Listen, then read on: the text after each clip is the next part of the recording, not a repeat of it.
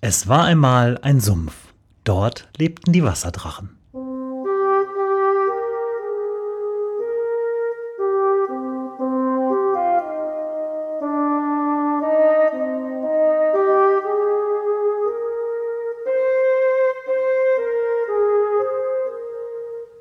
Wo die Wasserdrachen wohnen. Folge 29. Die Stadtmauer. Auf der Mauer, auf der Lauer läuft ein kleiner Branko. Nein, ich werde heute nicht für euch singen, aber ich nehme euch mit auf einen Spaziergang, nämlich den Standardspaziergang, den ich äh, mit meiner Frau oft mache, wenn wir einfach mal eine Runde laufen wollen. Wir wohnen in der Karlstraße und dann gehen wir, wie ich jetzt gerade hier durch unser Treppenhaus, einfach mal runter und äh, fangen äh, am Rosentor an und laufen dann einfach über die Mauer einmal im Kreis. Hallo, das ist meine Nachbarin. Und äh, dann geht das einmal rum über die Jesuitenmauer, über die Busdorfmauer, Giersmauer am Stadelhof entlang. Mal gucken, wie es hier auf der Straße ist. Ach, Karlstraße. Und es ist sogar noch schönes Wetter ja, hinten am Stadelhof dann weiter über die Heiersmauer, Spitalsmauer, Westernmauer, Franziskanermauer, wieder zurück zum Rosentor. Ihr hört, da sind ziemlich viele Mauern drin. Und äh, das kommt ja nicht von ungefähr, weil es ist ja schließlich die Stadtmauer, die man da einmal umrunden kann.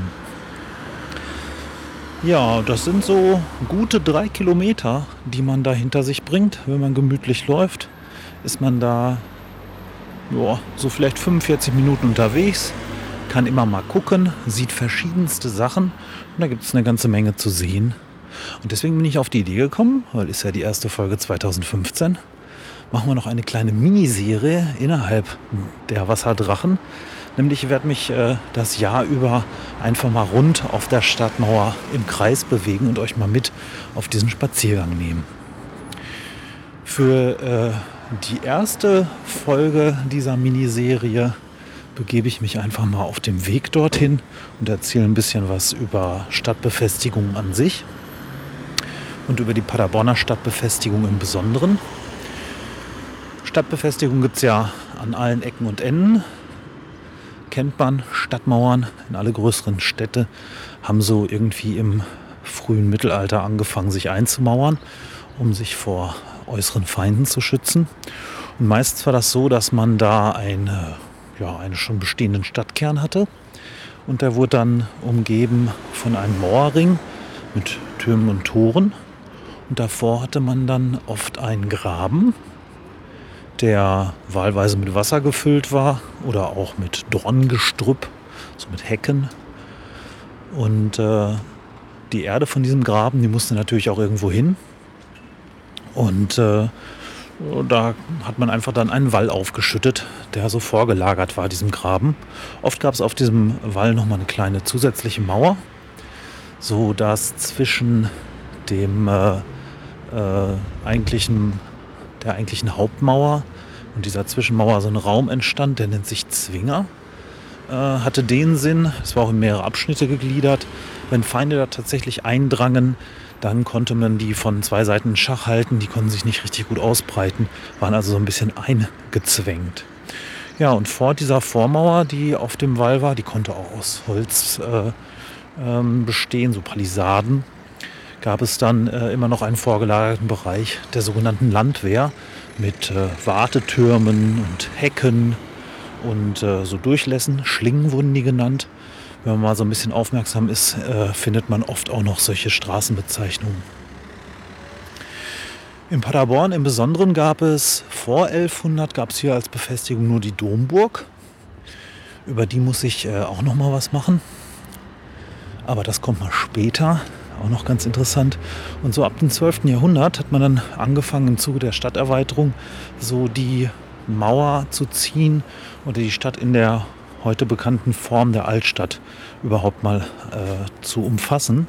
Und zwar war das, wie ich das gerade so in der Theorie beschrieben habe, diese ganzen Elemente findet man auch hier, äh, eine mit Türmen versehene, von Toren durchbrochene Ringmauer ähm, vorgelagerter Graben und ein Wall und ja, eine erweiterte Landwehr draußen rum. Über Landwehr habe ich ja schon mal erzählt. Das ist Folge 22, wer das mal nachhören will von den Wasserdrachen. Auch ganz spannend. Da war ich äh, oben äh, an einem der Wartetürme, die noch erhalten sind. Ja, ab äh, 1183, da gibt es die erste urkundliche Erwähnung dieser Stadtbefestigung. Bis dahin war man anscheinend fertig. Äh, ist das Ganze urkundlich das erste Mal erwähnt mit fünf Toren. Ähm, ja, und äh, das hatte erstmal in der Form eine ganze Weile Bestand, bis dann so 15., 16. 16. Jahrhundert es anfing, dass die Militärtechnik sich so sehr verbesserte, dass es äh, immer schwieriger wurde, sowas äh, auch äh, dann als Schutz überhaupt zu halten, solche Stadtmauern, weil gerade so die Kanonen wurden immer besser. Und da braucht man erst gar nicht so nah ranzukommen. Dann schoss man einfach über die Welle und die Gräben hinweg, direkt auf die Mauern, bis die sturmreif waren und konnte dann in die Stadt einfallen. Ähm,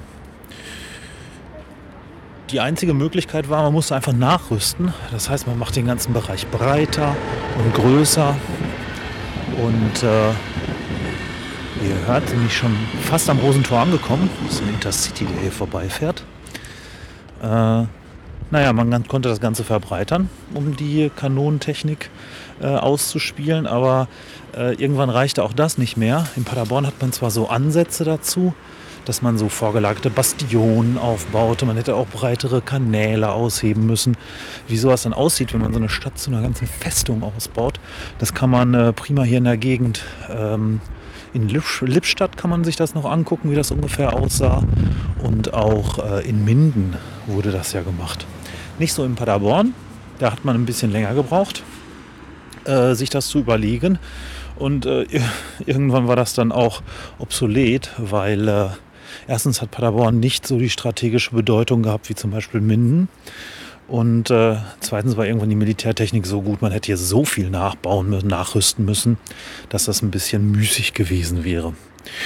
Und so kam es dann ab, ab 1730 ungefähr, fing man dann an, hier äh, Teile der Wallanlagen einzuebnen. Nur nicht die Mauer selbst, sondern die vorgelagerten Wallanlagen. Da entstanden auch diese ganzen, äh, wir eben schon so viele Mauernamen, Straßennamen aufgezählt, gibt das Ganze auch nochmal mit Wall. Jetzt hat den Libori-Wall und den Le Mans-Wall und so weiter. Das sind quasi die alten Wallanlagen. Die hat man eingeebnet und äh, große Promenaden und Alleen darauf angelegt. Sieht man heute zum Beispiel noch in der Friedrichstraße, wie das aussieht. Und ähm, ja, ab dem 19. Jahrhundert, so Mitte des 19. Jahrhunderts, wurden dann auch schrittweise dann schließlich die Mauern selber abgerissen. Äh, von den Mauern ist noch einiges erhalten, aber sämtliche Tore sind hier weg und die meisten Türme auch.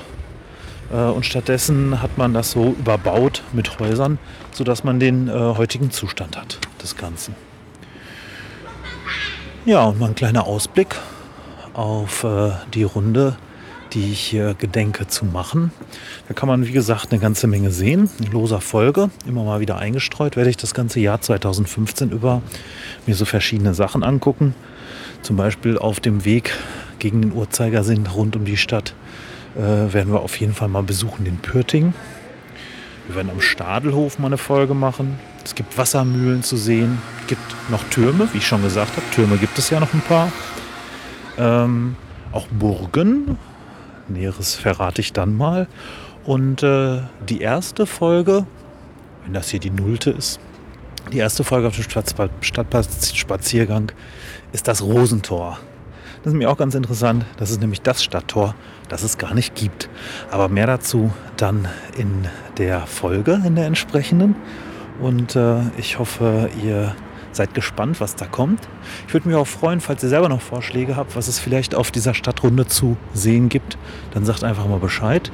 Das gucke ich mir dann gerne mal an. Ja. Da kommt der nächste Zug. Und alles weitere vom Rosentor gibt es, wie gesagt, dann. Zum Schluss, wie immer, freue ich mich äh, über Feedback von euch. Äh, schreibt mir entweder direkt Kommentare auf äh, wasserdrachen-podcast.de unter dieser Folge direkt in die Kommentarzeile rein oder schreibt mir eine E-Mail an mail at wasserdrachen-podcast.de. Ähm, ihr könnt, wie gesagt, auch gerne Vorschläge für andere Folgen machen, die jetzt nichts mit der Paderborner Stadtbefestigung zu tun haben. Ähm, und ich freue mich natürlich auf Bewertungen auf iTunes oder podcast.de oder andere Podcast-Plattformen, die ihr frequentiert. Danke fürs Zuhören und bis demnächst.